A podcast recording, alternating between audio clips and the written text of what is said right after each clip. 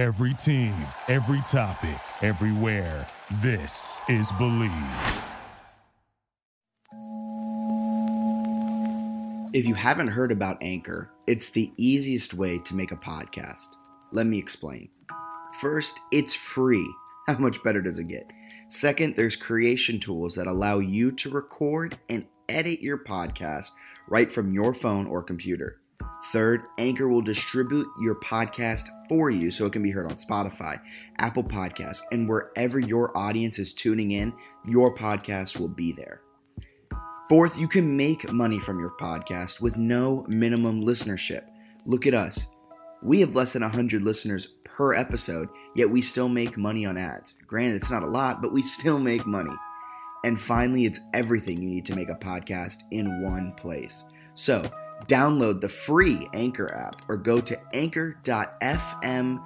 That's Anchor, the thing you throw off your boat, .fm to get started.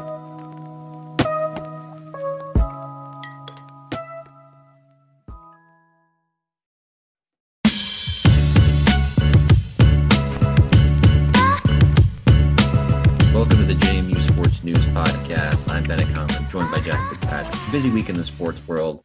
Um, not so much in the JMU sports world, though, Jack. Yeah, JMU's now what canceled baseball, football. Football's on pause Yes. completely. Um, I think was it announced that 28 contact tracings or people have had COVID. Um, so that's not good. Baseball shut down and um, nothing really to talk about. So this week we're actually bringing in Nick Stevens to talk about Diamond Dukes softball, baseball. He loves the Diamond Dukes. He loves baseball.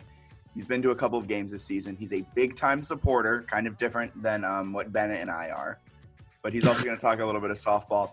And then a little bit later on, we'll talk some FCS football, some hot button issues, and some CAA football that um, we've just been texting about. And we thought maybe finally we should put it on a podcast.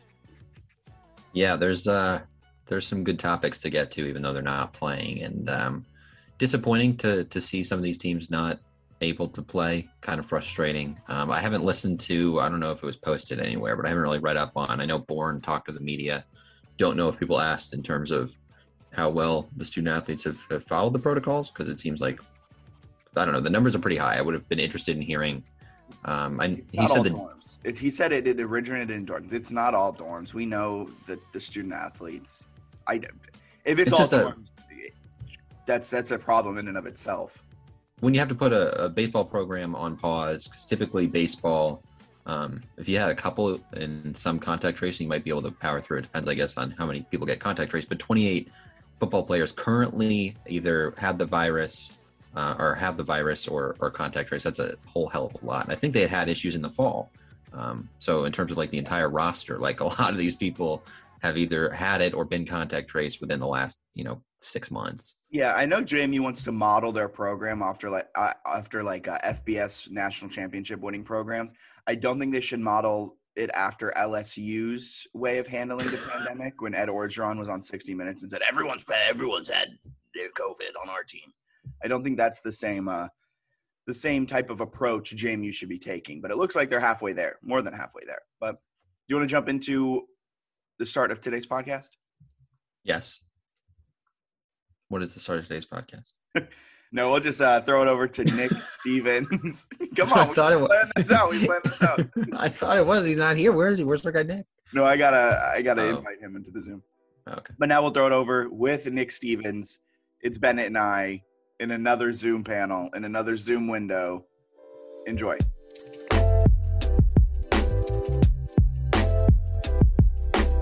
We are joined by Nick Stevens, our baseball writer and, and expert, who has been kind enough to come on and tell us about a team that we don't know that much about. So super valuable. Nick, thank you for joining us.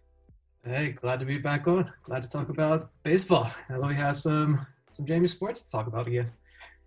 Yeah, after COVID stopped the season, what after the first month or so, probably, probably, yeah, I mean, not even the first month. We didn't really get a chance to talk about it much, and it seemed like they had a lot of great young talent last season. Specifically, Chase DeLauder, who was, I think, by the time when the season shut down, was batting what it seemed like above 400 and was just raking everything. He went to the RCBL and was batting above 500 and was a monster. Granted, that was the RCBL and it wasn't a normal like Cape Cod League or Valley Baseball League. you could say that again. but now we're into into the 2021 season and they're three and six and I think Bennett and I have been a little down on them where we had really high expectations with the likes of Dabney and DeLauder and Reifsnider and all these young talent. And just give me your elevator pitch for JMU baseball so far this season. Yeah, I mean, it was definitely a lot of high hopes for this team going into 2021, just because that extra year I think was awesome for a lot of guys. Fox Semones is back uh, again. And we always Yeah, joke about his this. 22nd year, right? I think it's 22nd year at JMU. like he might be married with kids by now. I don't know. I think I've changed careers. I've gotten married. I've had a kid. I've moved. Like all these major life events since Fox Simone started playing baseball. Um, but and there's actually a scout. He was at the last game at VMI uh, that I got to go to, and there's a scout there, and I recognize him. And he's still like after all these years, I want to ask him how many hours of film he has on Fox Semones because he still like gets up and walks around to get footage and timing him. So I, I don't know. Uh, I think he's an A's scout. So if Fox Semones isn't playing for the Oakland A's next year, then that guy's wasted a lot of time um, in Harrisonburg. But um, yeah, I mean, you had Fox Semones coming back. You had Brady Haryuk coming back as well. That's kind of like you know JMU basketball bringing Alex Scholes back, though. Um, to be totally honest, uh, but you know he's a veteran there, back on the team. Uh, I'm trying to paint this in a, in a positive light here. You mentioned Chase DeLauder. Fox Semones is really a valuable and versatile player. Uh, Michael Morgan behind the plate. He's a Buster Posey uh, watch list finalist now. Uh, it's kind of a tradition for JMU baseball catchers. He's really good. Uh, Connor Hardigan, a lot of injuries. Tommy John surgery uh, for an outfielder hitter is is rare, but it happens. Uh, he's back and healthy. I think he's one of the more dangerous hitters in the whole conference, and he's starting to show that this year. Um, you mentioned Trey Dabney being back and healthy. He had a, a wrist or, or, some hand injury that he got in the Valley League when he played what, two years ago now. But he's back and healthy. They found a home for him in the outfield, but he got hurt again that last game against the VMI that they were home, the Thursday game. He took a pretty nasty slide into second base very late in the game. Uh, they carted him off the field and, and back to Memorial. So uh, that's kind of scary there. We'll see what happens with that. But uh, the pitching staff, as you had it there, Nick Stewart's back. Uh, Justin Showalter's back, although he hasn't pitched at all this year uh, yet. Uh, both of those guys turned out MLB offers, supposedly. So, I mean, there's a deep roster, probably the most veteran roster in the CAA. But yeah, it's been a rough go for 2021 so far. And now COVID hitting, it's not making things any better. What's been the issue? I mean, sitting at three and six, it's I mean, I'm just looking over the schedule, and it seems like every time I'm pulling up Jamie baseball Twitter, it's it's talking about another tough loss, or the pitching staff is just getting shell shocked. What's what's been the issue? Yeah, I think so. You had that that unexpected series against UNC, uh, which Yeah. was kind of like a last second thing against a pretty good ACC program that's kind of fallen down a little bit, but uh, they really took it to JMU to start. But again, two close games there. The bats started to come around against in that Bowling Green series. They put up a 15 spot uh, on that Saturday game. Uh, runs haven't really been an issue the bats have settled in, but I think it is the pitching, like you mentioned. I mean, right now, looking at some of the numbers, and only Delaware has played fewer games with them in the conference. But I mean, they're dead last in the e, in CAA and ERA at 701, uh, which you know is is not great. Um, a lot of walks, a whole lot of walks for the pitching staff. Uh, usually, this is a pitching staff that you see they won't give up home runs, they strike out a lot of guys, and they don't walk anybody. But yeah, I think it's just guys trying to find the rhythm, settle in. Um, you know, Nick Stewart is MLB quality pitcher. Uh, multiple teams had offers on him reportedly after the draft, but they were kind of the, the draft process last year is kind of a joke, kind of like all of Major League Baseball as an organization. Just he's burned to the ground at this point. But um, Justin Showalter was statistically one of the top pitchers in the country last year. But again, they say he has just hasn't been stretched out yet. But who knows what's going on there? Um, getting him back will certainly help. Hunter Ensminger, who started opening day at UNC, I think he's made like one more appearance since then. It wasn't a good appearance against UNC. Uh, so I don't know what's going on there. So I think it's just trying to find a rotation, find a schedule for the bullpen arms.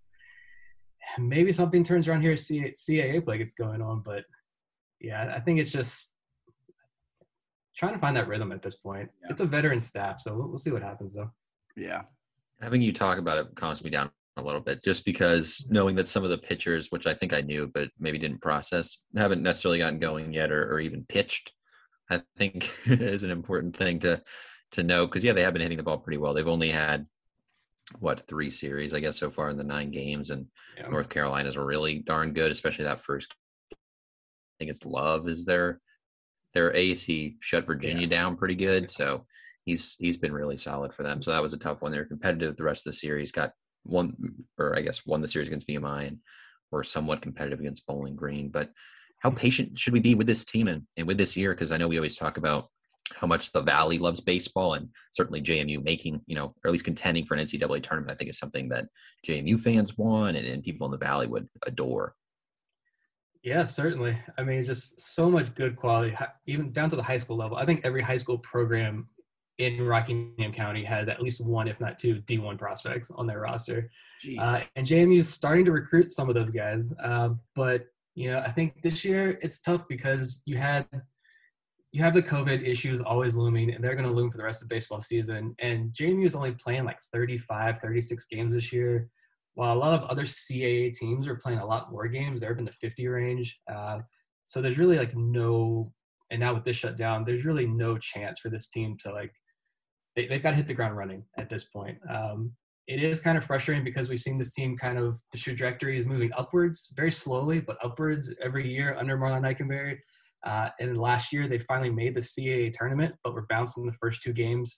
Even though I think I remember coming on the show and saying they got the sixth seed or the last seed, but that was going to put them in the best position, and that didn't turn out very well. Um, but I wasn't gonna bring that up, but if you bring that up, yeah, you know, let's be transparent. Um, no, no, I think, and looking at the way the CAA is set up with this really stupid divisional format, um, they were before the season started looking at it. I thought like there's no chance JMU is going to do much of anything this year. Like they could a, actually have a really good year. We'll say that. That was kind of harsh.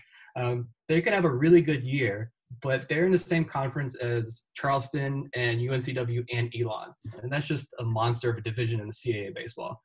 And then you have William and Mary, who always gives JMU fits. Um, but then in the north, you have Northeastern, who's going to be Northeastern. They're really good.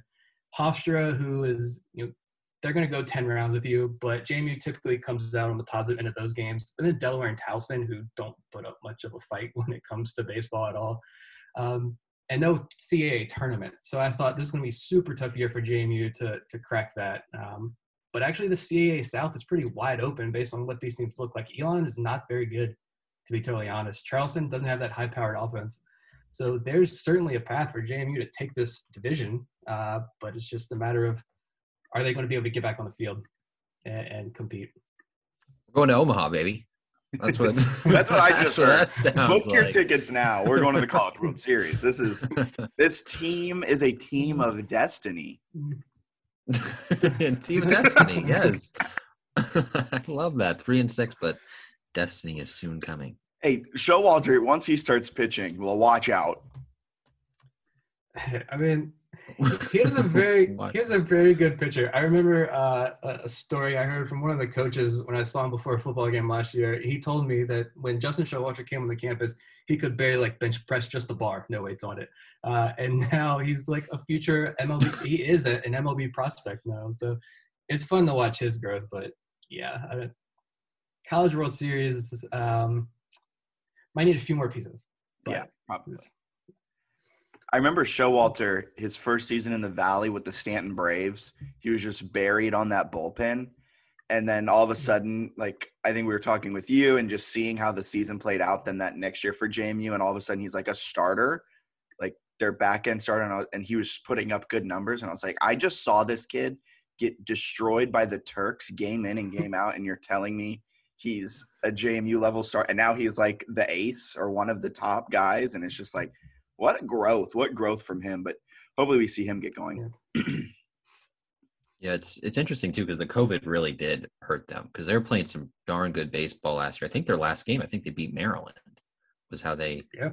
they ended the season. So like that was a pretty high note. They were ten and six, looking good, and then obviously to not have that now. But I think patience is good, but also there's probably a need at some point for the program to to get going. And it sounds like they'll at least have a couple of chances with with some of the conference series. Yeah, for sure. we'll have to see how it goes. And like you said, that VMI, they did take two out of three from VMI in a weird like Thursday, Saturday, Sunday series. Thursday in Harrisonburg, yeah. Saturday and Sunday in VMI, which like you're already trying to limit travel. I don't know why you need to do all that, but um, I think Saturday and Sunday they didn't have no Chase DeLauder, no Kyle Novak. He hasn't played since UNC. Um, I don't know what's going on there. You know, trying to find any information out about college baseball, as, as I'm sure you know very well, Bennett. It's unless you're going to know, like there is no information to find out. Uh, but you no, Kyle Novak, uh, Nick Zona wasn't in the lineup. Uh, Fox Semones wasn't in the lineup Saturday or Sunday. He actually, there's a collision at first base on Thursday, so I was afraid it was an injury. But then you see all these guys out of the lineup, all the regulars out Saturday, Sunday, and now the COVID news. Not speculating at all, but I'm just saying they, they won this series without any of their regular Saturday and Sunday, so that was a huge positive. But now we're, we're on pause and we're in wait and see mode gosh, this this context is super valuable because as you were saying, and and maybe we'll give you the a chance to get on your soapbox here. But in terms of following college baseball, it's very hard and kind of terrible. So how to for a JMU fan who wants to keep track of JMU baseball and they've found that streaming is very limited. How what is your advice in terms of actually following this team? I mean, you just got to get what you can get. I mean, I think um, it, it, sucks because even the UNC game, I think the second game, you know, the ACC, as you very well know, has their own network designed to show sports from the ACC, and they're like, yeah, we're not going to show UNC baseball uh, this weekend. Uh, and so to get JMU on TV is really difficult. Um, even without the pandemic stuff, you might see JMU on Madison like Friday night three times a season. Um, so it's really tough, but they do have like their Facebook feed that they're showing, which is something. Um, I have lots of opinions about how JMU goes about um, getting the word out on their baseball program because like college baseball and like prospects like Chase DeLauder and Nick Stewart, there are people out there that are craving that information and they would tune into Madison and every chance they got uh, to watch those guys play and get information from them. And you see other schools even this is kind of going off on a tangent but you see other schools like kansas state wake forest they have like analytics twitter accounts. And so when you see guys like oh here's a spin rate here's an exit velocity on, on hits and stuff and they're putting those graphics and data out there and then jmu is like where's kyle novak? We have no idea. Uh, there's just no information about where guys even are on the roster now um, so I, I just i want to see jmu do more because so many guys now are in minor league baseball from this roster just for the last few years. We saw Nick Robertson pitching for the the Dodgers a couple nights ago in spring training. Like, I, there's talent here, and JMU doesn't do a very good job at all of, of broadcasting that. So hopefully that improves down the road once once the pandemic uh, is behind us.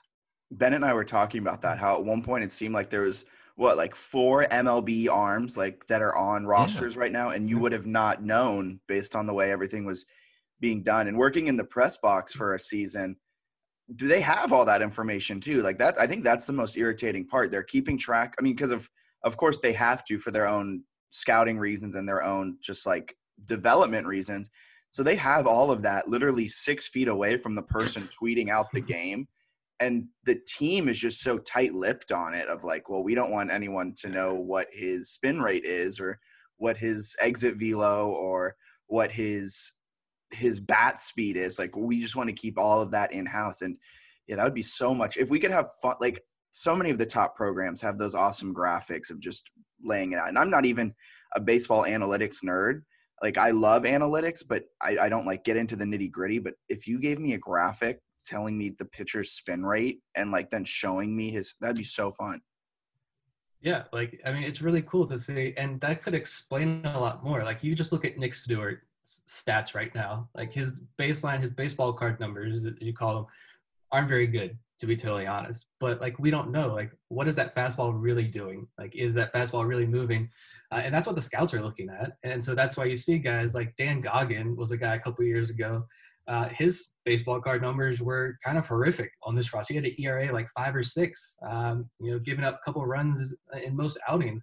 But he's pitching in the New York Mets organization because of that the stuff that you don't see on JMU Sports statistics website. Uh, they have all that information too. I know JMU Baseball has done a fantastic job behind the scenes of creating an analytics department and getting that. They have more than enough high quality information that can make this team really fun to follow. But yeah, it's it's super tight lipped and for a lot of these organizations, and they do it at major league level too. Over the Yeah. last year, I think the pandemic caused a lot of MLB teams to say we're going to keep this in house and and you can't come to our stadium and watch because of attendance issues. And sorry for your luck.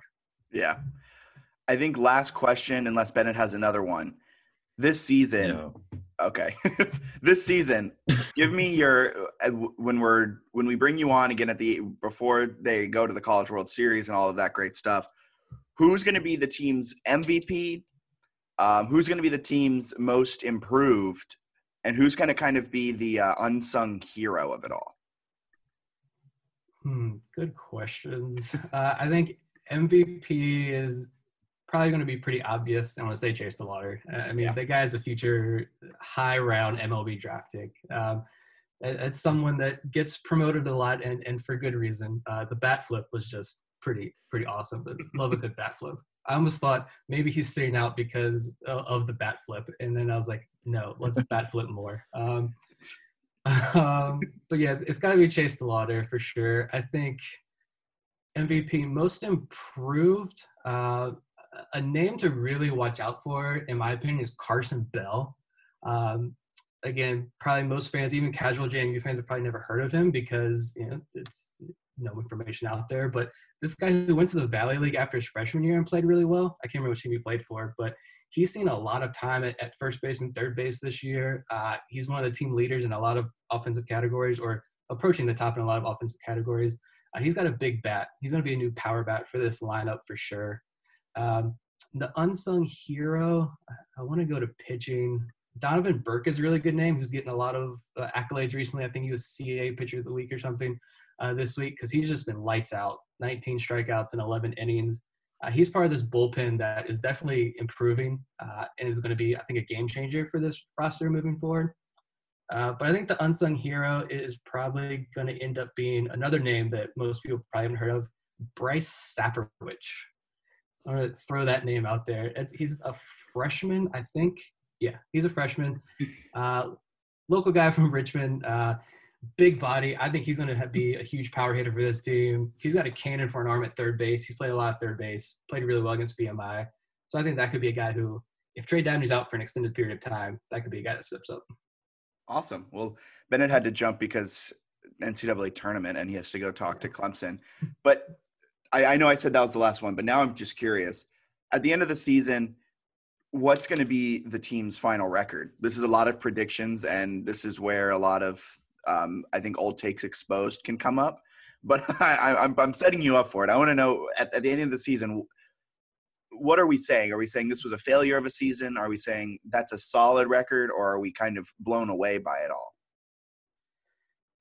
I don't think we're going to be blown away by the record. Um, I think just looking at the schedule, like Elon, if they're still going to play Elon six times, I don't know if that's going to happen or not. But like I said, Elon hasn't looked very good. They've been getting destroyed this year, uh, to be totally honest. Um, UNCW is going to be tough, of course. Um, I think they probably end up around 500 this year, uh, just because and there's just so many unknowns with with COVID and everything going on. Um, I'm going to say they'll probably end up around 500. They're going to have some huge wins. They're going to have some tough losses again, I think. If Justin Showalter comes back and pitches well and, and the bullpen steps up, uh, for sure they can definitely improve upon that. But yeah, I understand why a lot of people are kind of frustrated. They want to see results. It's Yeah.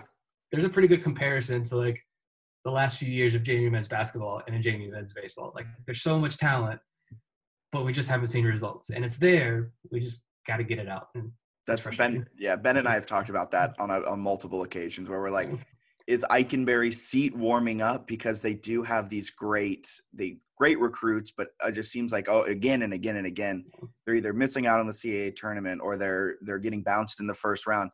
I think last season kind of they were on the right trajectory to have a really good season, and then COVID messed everything up.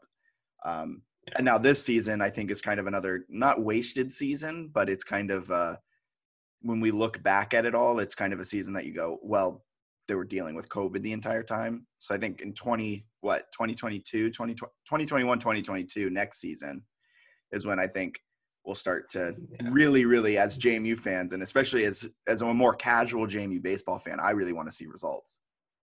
Yeah, and I- I think I hope I hope I know there's been lots of talking of is Marlin Ikenberry seat hot, and- it's because it's been a few years now. We're talking five or six years. I think his contract was supposed to run up last year, and they gave him one more year. You give you like a COVID year, I guess is what we're calling this. But um, so I think his contract is up again at the end of this year, and whether or not Jamie extends it, I hope they do. I think.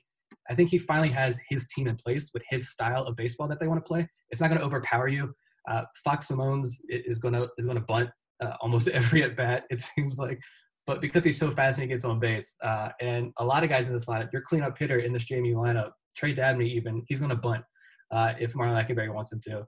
Uh, and the things that Jimmy Jackson is doing with his pitching staff are phenomenal. I mean, the guy just produces MLB draft picks. Yeah, Like, it's it's, nothing. it's, it's just a revolving door of of great arms. It seems like. Yeah, and, and what they're doing behind the scenes, I think there's so many good things behind the scenes. It's just a matter of putting it all together. And like I said, and so hopefully this the staff is in place next year. I don't want to see them go anywhere. I want to see them. I want to see what this roster can do because they're so young. I think there's only like two or three seniors on this team. So pretty young. You the way you described that with bunting, it gave me a lot of Harrisonburg Turks, Bob Wease, um, small ball moving the runners over, and it gave me a lot of flashbacks of that. So I don't know how I feel about that, but as long as I guess they're producing wins, I'm fine with it.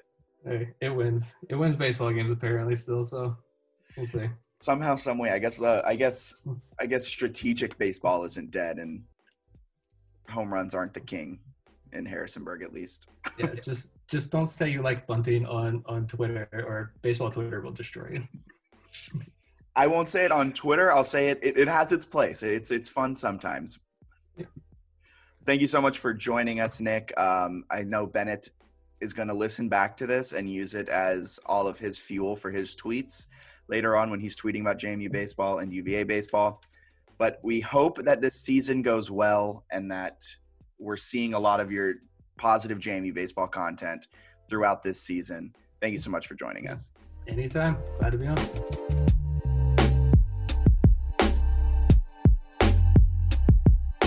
It was a great conversation with Nick Stevens. Uh, glad to have him to sort of help. I don't know if I would say steer us straight, but I feel a lot less negative about baseball than I did. I don't know if you feel the same. Well, it's funny. I think any sport you do that, like that's what happens. So, like if you're just box score watching, I mean, football's a terrible example because when you watch the games, you hate the games. Um, but like like basketball, Right. like early on in the season in basketball, like if you were just looking at their outcomes and you're like, wow, two MIAC losses, this team is Right. same team as it always was. But if you watch the games, you were like, oh, they had a lead against Morgan State late and they just kind of faltered down the stretch, and you can chalk that up to growing pains and all this stuff. Um, and I think that's that that really helped with baseball. You're looking at the box scores and you're like, this team is bad. They allowed what 14 runs to Bowling Green and 10 the next. Like you allowed 24 runs over a 48 hour period. That's terrible.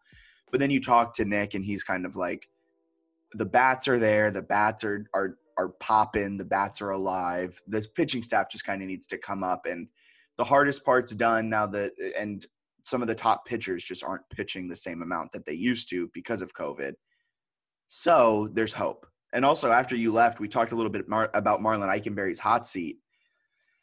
And oh, we he he believes his seat because at the end of last season he and, and I apologize to the listeners who just listened to this, but I have to rehash it out for Bennett. Um, at the end of last season, his uh, contract was up, but they gave him a one-year extension, which is this year so that is hot CD. but it seems like because this is a weird COVID year, he'll probably get another one more year extension, and he's kind of on these prove it deals almost. So his Hmm. seat is a little bit warm, um, but Nick thinks his seat he he should stay. He really likes what Jimmy Jackson, the pitching coach, is doing, which is very true because Jimmy Jackson's put in, I think at this point four or five MLB arms. Um, and he and he thinks Ikenberry finally has his complete squad, the- a squad that can play small ball. I, I, I think that's what you call it, where you bunt, run, move over the runners into scoring position.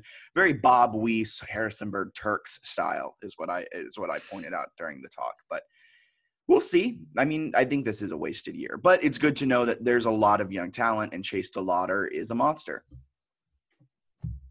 Yeah, uh, they scored. What did they score? They scored 28 runs in the three games against VMI. So very small with that. small ball. No, we'll see how it goes. Um, I've got my my doubts and things like that. What do we actually want to talk about on this podcast aside from baseball? We got football in a COVID pause. There's questions about whether the season. I had two things I wanted to talk about with you, right? Yeah, you hit them first. You hit your things first because you you were you were talking about these texts, and we were like, we need to put this All right. in podcast form. Yeah, I was saying that. First first off, we had talked in the fall about like spring FCS football being a cool idea permanently. Jack, it sucks. Like it is the absolute worst and I hate it. I think the But I don't care about these- statement. Your statement right there is that you didn't just start with "it sucks." You said "Jack, it sucks." But that's how it's you so know. bad. Like it's so bad. I mean, it's not interesting. Like for a lot of reasons. First of all, you don't even have like all the teams, but it's kind of boring. It's weird. It doesn't feel like a real season. Partially because Jamie was not playing well. Partially because of the COVID pauses. But also, like if they had played this weekend, I did a not to brag. I did a, a radio hit with ESPN Richmond this week, and at the end they were like, "You're looking forward to watching JMU?" And I was like, "I have no idea what they're talking about." And I was like, "Oh yeah." I obviously pieced it together eventually that it was football but I was like, what? Like, oh, there's a game on Saturday, and then obviously it got canceled, which is or postponed, which is part of the reason I wasn't excited because I figured it it might. Um, no, but like, I'm not even excited about the games. Like, the NCAA tournament is going on.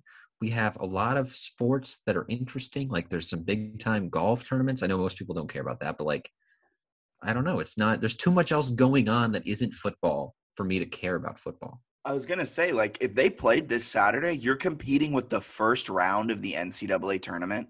And I know we talked about it a lot of like early on in the fall when we are like, the spring's going to be awesome because there's not going to be no football and America loves football and people are going to flock to it and this and that and this and that. And it's going to be great for the growth of FCS.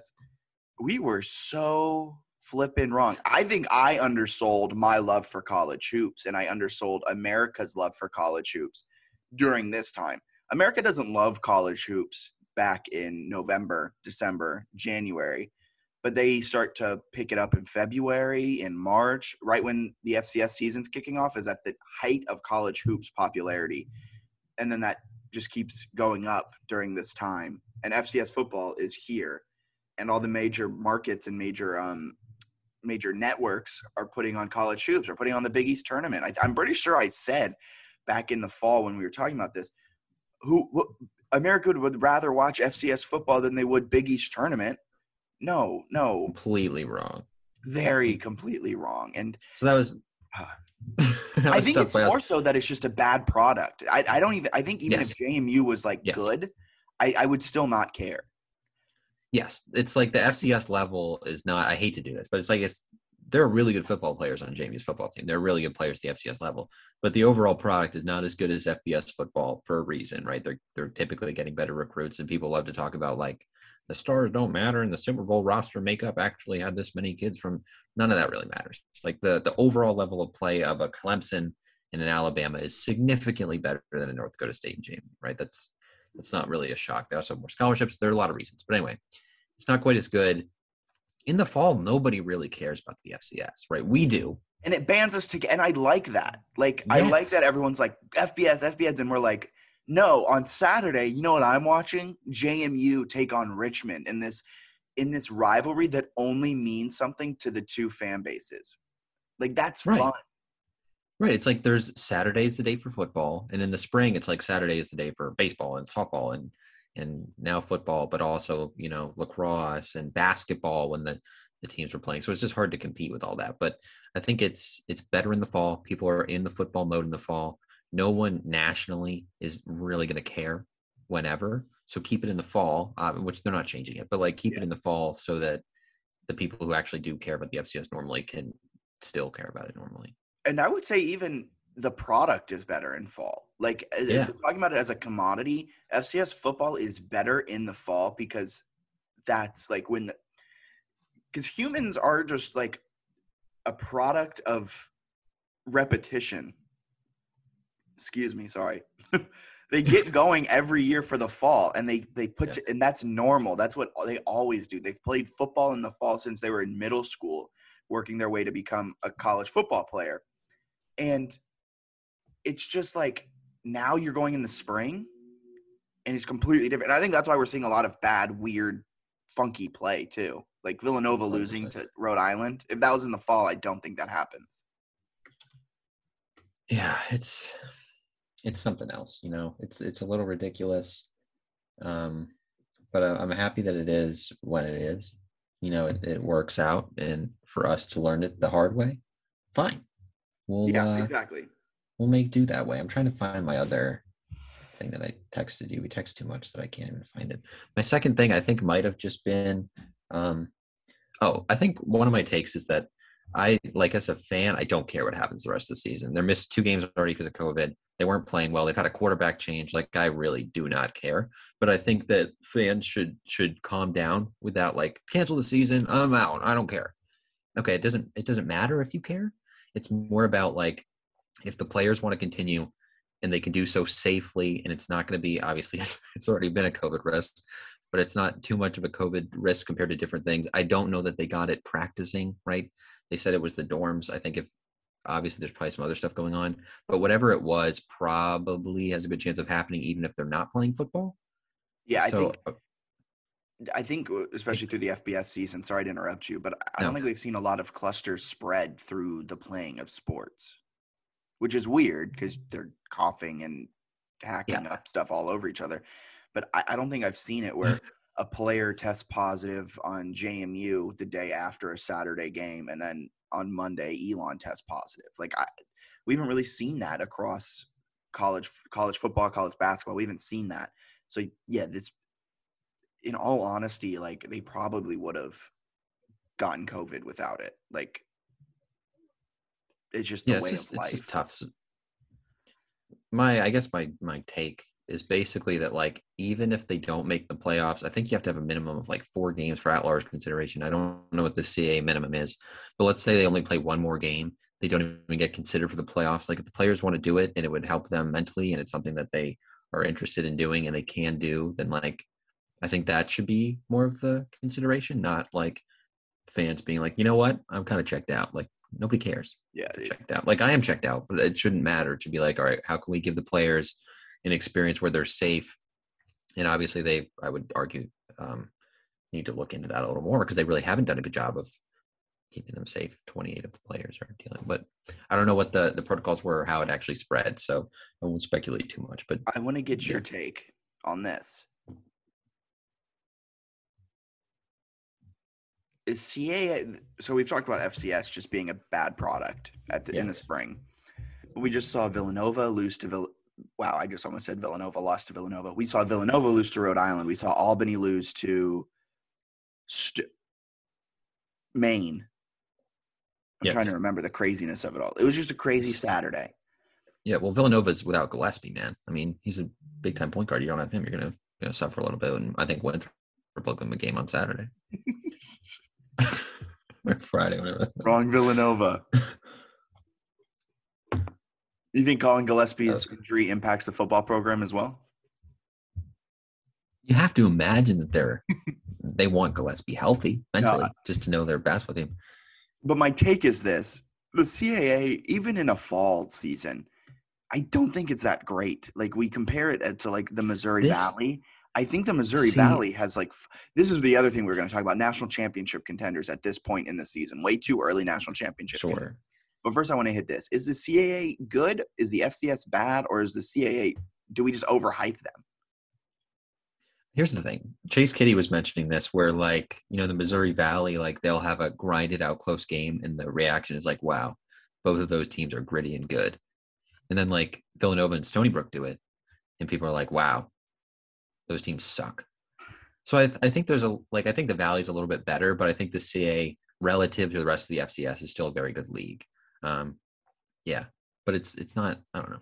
That's actually a really good point. I like that point. That that that proves me wrong because that is very true. We we we kind of hold it to different standards. Like Rhode Island also might be a good team this season. So the fact that They, no, they might. It's fair. The other point that I go back to that I question is like, I don't think anyone from the conference is going to win the national championship this year. Well, that's a perfect segue because give me your top three national championship contenders as of this moment. I know people talk about it's way too early to be doing these rankings, and you're probably right, but we need content. So give me your top three. Well, you know, I was interested in putting JMU in there. I think your your poll that you had put out was sickening to me. Um, your CA poll, as they know, the CA power rankings. I don't know if you saw someone calling me stupid, delusional, and not knowing what I was talking about in my Twitter mentions. I would have done it, but um, I blocked. you've got person. JMU as you got as JMU what fifth in the CA power rankings. Yeah, I do. I stand by it until Yeah. they play again. They haven't looked good, and they're on a COVID pause. I think it's fair. um, The only question three- is, do all is all. is- sorry to interrupt, but now I just have to kind of talk it out. I, Albany might be down there, but I Mm. felt weird putting Richmond at three and JMU at four. No matter what, Richmond is above JMU in the power rankings right now. I'm not talking about a poll. I'm talking about a power ranking. how they played. Richmond is above JMU. Like that's Yeah. without a question. I just felt weird putting Richmond that high, so I was like, I still have faith in the Undercuffler, so I'm going to put Albany there, and then from there we'll, we'll play it out. But what were you saying? My apologies. CAA had a bad weekend in terms of upsets where it's taken almost everyone out of the national. like you better win the conference or like go undefeated the rest of the way or you're not you're not getting in. Um, so they had a tough scene there. I would say North Dakota resume. I think they are representing a national title contender. Am I still here? Weber State. There you are. Weber State, I think is good. They lose. I honestly don't know. Weber State lose. No, Weber State's. I have the I have the I have the rankings pulled up. Weber State's two and zero. Okay, I thought they lost for some reason. No, North Dakota not State lose? lost. Can you hear Yeah, I know that? that. Not really. What is it? Is there like a weird hum in my background? It's probably me. No, it's me.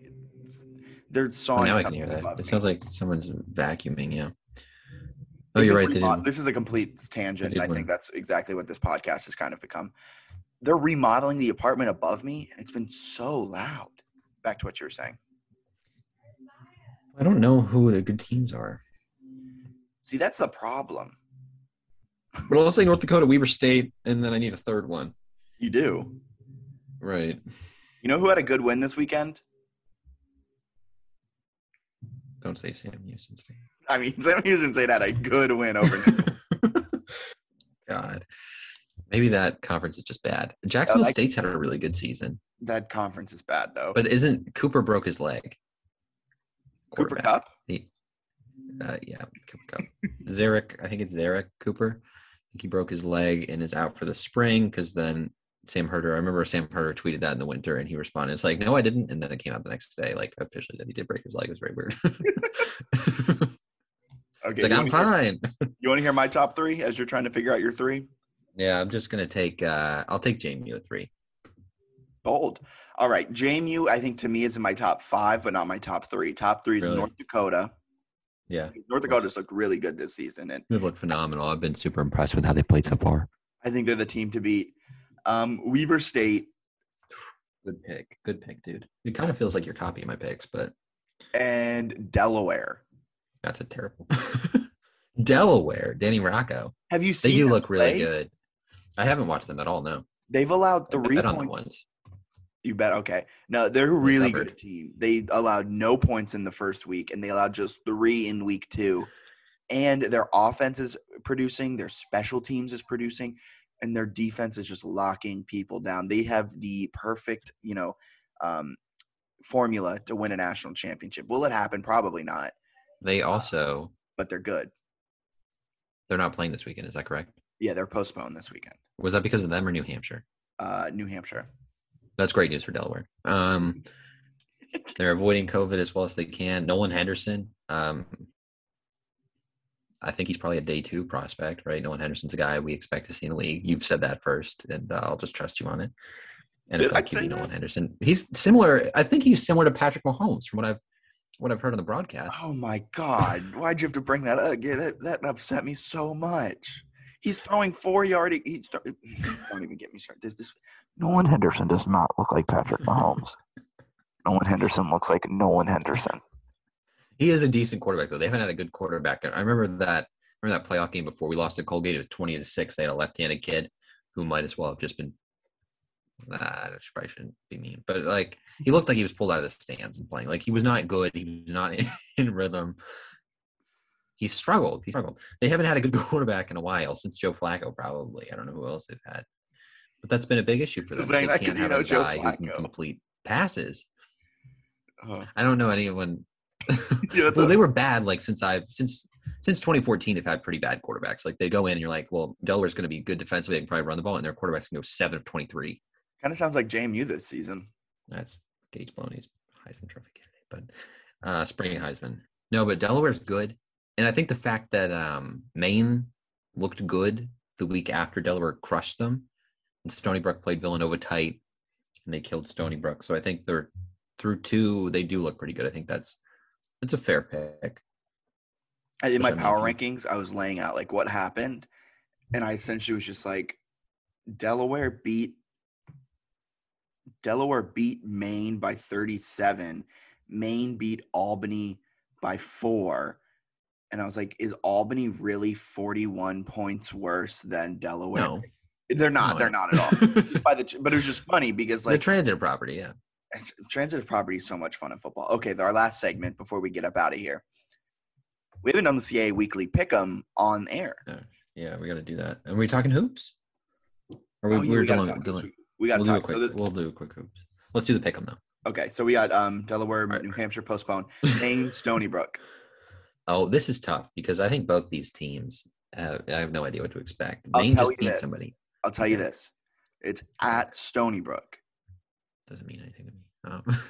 Um, is that big? Is it hard to play in their? What's their stadium even called? I don't know, but The I- Ice House. Stony Brook. Granted, this was Villanova, so we don't know how good Villanova is, but Villanova only scored, only beat Stony Brook by three. Didn't Maine just beat Villanova? Who did Maine? Maine beat Albany. Maine beat Albany. And they look good in that game. They bounced back. I'll take Stony Brook. I think Stony Brook is worthy of a victory. Um, I think they're gonna be fired up after getting blown out. that logic doesn't make any sense. Uh, this pick sucks, but I'll take Stony Brook. Whatever. You're taking Stony Brook. Yeah, who are you taking? All right, I'm taking Maine. All right, you have to pick first for the next game. Next game is Rhode Island at Albany. I'm gonna go Albany. Rhode Island looked good, right? They haven't played. No, they have. They, Rhode they beat Villanova. Okay, you go. I knew somebody beat Villanova. That's good for them. And they're playing who? They're playing Albany. I'll take Albany. I think they'll bounce back Undercuffler. Rhode Island's defense sucks. Their offense just hung up 40. Yeah, that's true. I'll take Albany then. Okay, and then last one, Elon at William and Mary. I William Mary just got mad at Elon. Made a huge point last week that I had picked them. and I was like tweeting at you, like, "Hey, fix my pick on the graphic," and then it got blown out by Richmond. so uh, I think that's why we're tied, isn't it? We had a, we both had the worst week of CA weekly. Oh God, I probably did. I get any right? We both, I think, went one for four, one for three. Yikes! So I have Stony Brook, who's bad. Then I have Albany, and then I have William Mary. You're Do you going. take William? You're gonna go two, two and one. I'm gonna go three and oh. zero. You take William Mary too, then? Uh-huh. Well, yeah, that's how the math works. Okay, let's move on to hoops. Let's move So on to hoops. Um, Women's basketball wrapped up their season. They looked solid, and yeah, but the Achilles heel all season, and it was their Achilles heel in this game. their Turnover. heel. Oh, wondered if it might have actually been their heel. Yeah, it was. It was turnovers. They let me just let me just go through this real quick because I, I find the box score. Am I am I there? You're here. It says my internet connection is unstable. Okay. First quarter, it's tied at 20. Both teams are like, wow, what a game. JMU blitzes them in the second quarter, 19 to 9. They're up 10 at halftime. They get they get outscored by 19, 26 to 7 in the third quarter. So they're they've what they're down nine. I think they're down nine at half. Oh, after the third quarter. Yeah, yeah, yeah. And then they outscored Drexel by nine in the fourth quarter, send it to OT. But like, what in the world? It's if they go 19 to nine, then 26 to seven the wrong way, and then 19 to 10. Just shocking and unbelievable. But they're fun to watch. They're really good. Um, yeah, I mean, they turned the ball over 20 times and had eight assists. So like, not quite what you're looking for in that in that department. But they shot it well poorly. Sorry. they, I mean, like they have room to grow, but I love the the group. Like Kiki Jefferson scored 31 and had 11 rebounds. She had eight eight turnovers, but um, she's a star. They got freshmen that are going to be sophomores that are going to be good. They got talent. They got more experience now. I kind of think, and this is maybe a dumb take, I think it was a perfect result for both the men's and women's basketball team to not win the conference title. Why? Because if they had won the conference title, everyone next year would be expecting them to win the conference title again. There'd be all these pressures.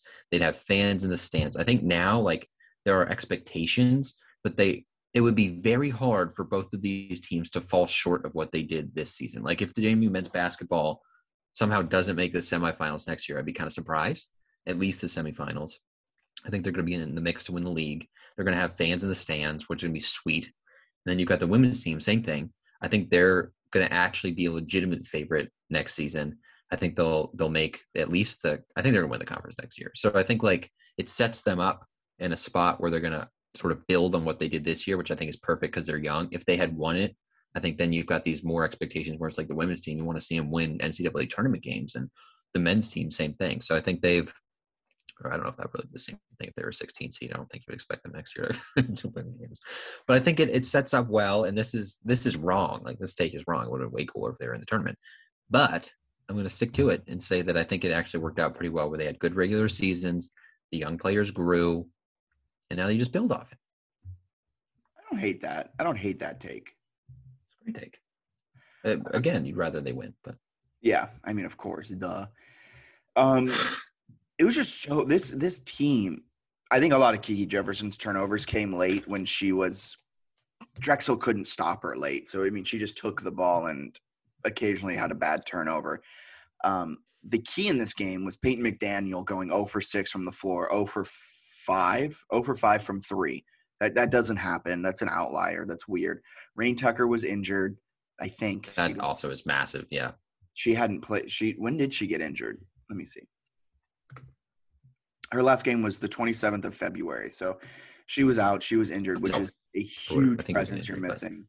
But yeah, I mean, Well- overall, this team is She's a, I was saying she's a great player. yeah, yeah. You, you say it all the time, and it's so true. And what's your point? your your weird take is kind of I, I I understand it. This is a perfect pandemic team, and next year they're all going to grow together, and they're going to be really really good. Kiki Jefferson is Like, like Yeah. ranked team, ranked team good. if if they don't just mo I mean, I expect probably a weird conference loss here and there because like that's always what happens.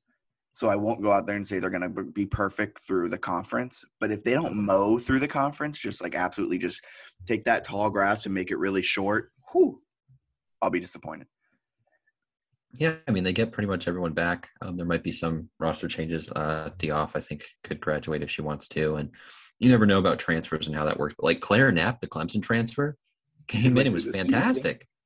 She was great. So she turned out to be a really, a really bright spot for the team. Um, for Jalen Carradine to come in and, and play 36 minutes in that overtime game and have eight rebounds is, is awesome and 10 Jalen points. So, Carradine was she she's not the best scorer, I'll say that, but she is she reminds me a lot of Ania Young in that kind of just like defensive grinder role. Mm-hmm. definitely, definitely, she's got those vibes and ability, and the the freshmen are good. They've got talent. Obviously, Kiki, we know about her ability, and I think maybe my favorite thing from the game and the loss was just like the shot distribution, where like nobody took ten shots except for Kiki Jefferson, who took twenty one. Like, give me that every day of the week. And made 10 of them. Yeah, and then she got to the line 16 times. Of her 11 rebounds, nine were offensive. Like Drexel had absolutely no answer, but um, defensively, they need to keep getting a little bit better. That'll be an area for growth for sure.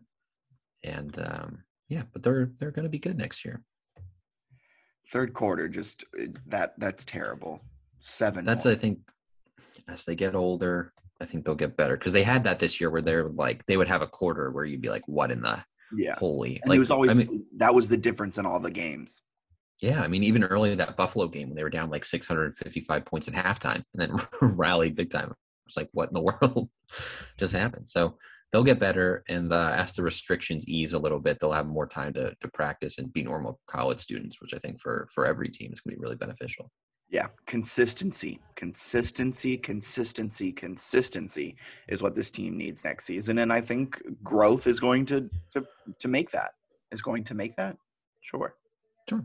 And uh, we got to talk men's basketball transfers. Oh, I, I was hoping we could avoid this. I'm No, we can't sad, avoid it. man. I'm Well, sad. I'll- all right, hit the list. TJ Taylor, Wyoming transfer. He's leaving. That's uh, Michael. Chris Michael Christmas is no, leaving. No, no, not Christmas. And Javis Harvey. Those are the three that have announced transfers. So give me your give me your thoughts on those three, or just the group. Okay, TJ Taylor, he played seven games, had 12 points all season. That's that's okay. Like he he probably didn't get the role he wanted. I'm not saying like he's a selfish kid by no means. Go go go play where you want to play. But he didn't get the role he wanted.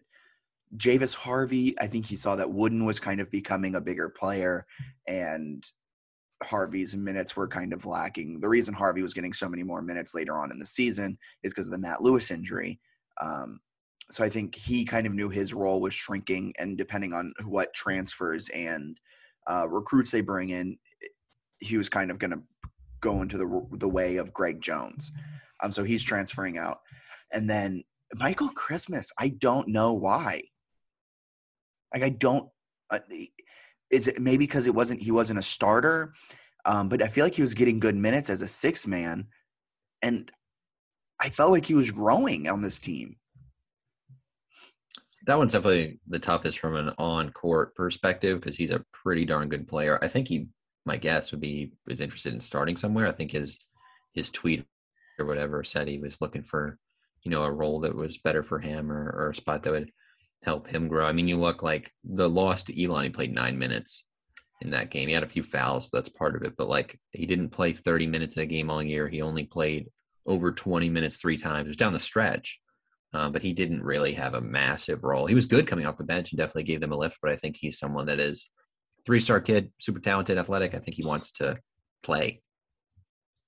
Yeah, I, I guess Yeah. that's true. Yeah, because if looking at it, he and also probably last season didn't help either, where he got no minutes and he was put to the bench. Like, and also it is it is worth noting he was a Louis Rowe recruit, so I, I imagine he kind of was like, I'll give Byington a chance and see what my role is, Mhm. and it probably wasn't was wasn't what he wanted. He only took 93 shots all season. He's probably a guy that wants to take 150 plus. Some of it too is the kids he brought in, like Terrence Edwards got legit minutes. I think you're probably looking at that if you're Harvey or Christmas. You got Jalen Hodge, who at the end of the year they were clearly comfortable trusting. Wooden kind of Strickland. Yep, Strickland's good. Wooden, Wooden's a Amadi, all these young guys that are, especially for Michael Christmas, who is like a three four, and you're looking at Edwards, Strickland, Amadi, who's three four Yeah. five type of player. You're like, my my minutes are gone. and they're pretty going they're going pretty hard and i don't know how much of this was knowing that christmas was probably going to move on but they're going pretty hard after cam holden who is i forget exactly ut something was tennessee something where he's coming. Yeah i think so. Uh, good player on the wing. They're also looking at a vmi guard who i think shot 43% from three. Oh my god. And average like 18 a game for them. I would kill for a shooter. They still need some development with the big men. I think there's some hope that mensa could take a step but like Dwight Wilson's playing in the NCAA tournament this weekend. He basically averaged a double double in the MAC. That is, oh, imagine Dwight if they have a guy like that. If Dwight Wilson stayed, JMU would have destroyed the CAA and walked through the CAA tournament. I fully Yeah, they believe that. I believe Dwight Yeah. Wilson would have averaged 20 and 10, and Matt Twenty Lewis, and ten is a little. I high. believe Matt Lewis would have averaged 20 and 10 assists. Why would he have averaged? All right, his assist total skyrockets if Dwight's there. Yeah, because he from like he's gonna feed it down four to a game post. to ten. Yeah, but he probably dribbles a little bit, and they're not assists. Sometimes uh, maybe, maybe they're all assists. You know, you Otherwise, dead. you want to hear a crazy dream? How many I points were they scoring a game then? You got two guys that are getting you 40 points, and then you also have the 10 assists from Matt, which I guess some of that could go to Dwight. But what are they scoring 100 a game? I can dream. You want to hear the dream I had last night? Yeah. Is this real? This is a legit dream I had last Okay. night. Joel Mensa was bawling out. And was, there was a game. It was in the CAA. This is the dream. It's a CAA tournament championship of next season, and Mensa goes and just throws down a nasty dunk to tie it. And then on the next, he, he then gets the stop on the defensive side, and then he gets the ball at the top of the key and just drains a three.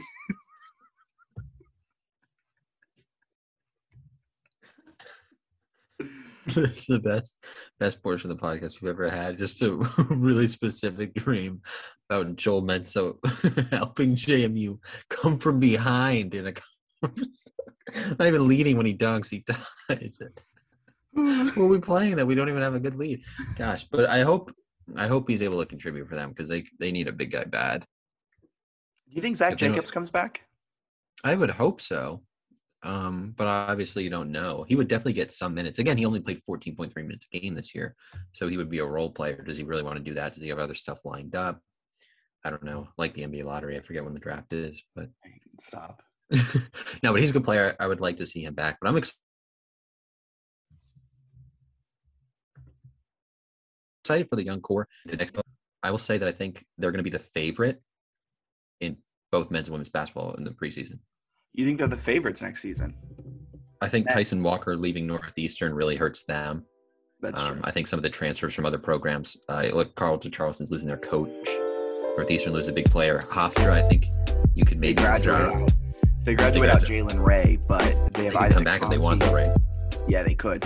And they also have Isaac Kante, who is one of the best big men in the CAA, and then a freshman who's on trajectory to be another big, really good big man. So they might have a one-two punch in the paint. I think Hofstra would have a consideration. I think JMU might eventually get it just because they won the regular season. Some of the writers are kind of lazy, um, and they get a lot of guys back. In.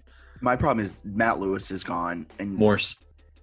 yeah, but I don't. I think Jamie's the number two in this preseason poll. All right, all right, maybe, but we're gonna win the league in both. Mensa's gonna hit that big three, which will be, gosh, that'll be fun. That's all we need. That's all we need. I just want us to win a national championship in every sport in the same year. Is that too much to ask? Yes. You know how crazy that would be? Football goes to the FCS, Conference USA. They win the whole thing. Yeah, men's basketball wins it all. Women's basketball wins it all. Softball, baseball, lacrosse, field hockey, volleyball. Like that is the- Golf, swim that- and dive. If you're Jeff Bourne, that's the vision, right? Make it happen, bro. It's not that hard. Just I, what I would do if I was Jeff Bourne, I'd get every, all the coaches on a Zoom and be like, "Look, here's what I see. We got three years to do it, or I'm retiring." Because I think he, he probably plans to retire soon anyway. Might as well have like a weird ultimatum. All right. My last take. Anything else you want to add? No, I, I think that'll end it on that note. Okay. Well, for Bennett Conlin, my name is Jack Fitzpatrick. Thank you guys for listening to the JMU Sports News Podcast. Uh, you can find us on Facebook. Just search JMU Sports News in the search bar. You can find us on Twitter at JMU Sports News. You can also find us on YouTube. Type in JMU Sports News, and you can find the full podcast in Oh. video version there. Um, I think that's it. Go ahead and give us five stars and subscribe wherever you listen, and that would be greatly appreciated. You guys have a wonderful rest of your day.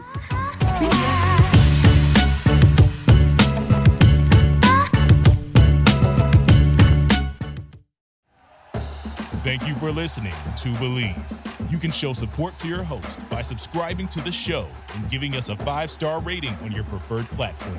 Check us out at Bleav.com and search for B L E A V on YouTube.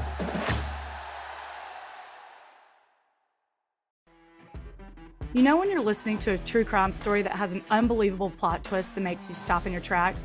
That's what our podcast, People Are the Worst, brings you with each episode. I'm Rachel. And I'm Rebecca. We're identical twins who love true crime cases that make you say, didn't see that coming, and we hate the people responsible for them. Listen to People Are the Worst now on Apple, Spotify, or wherever you get your podcasts.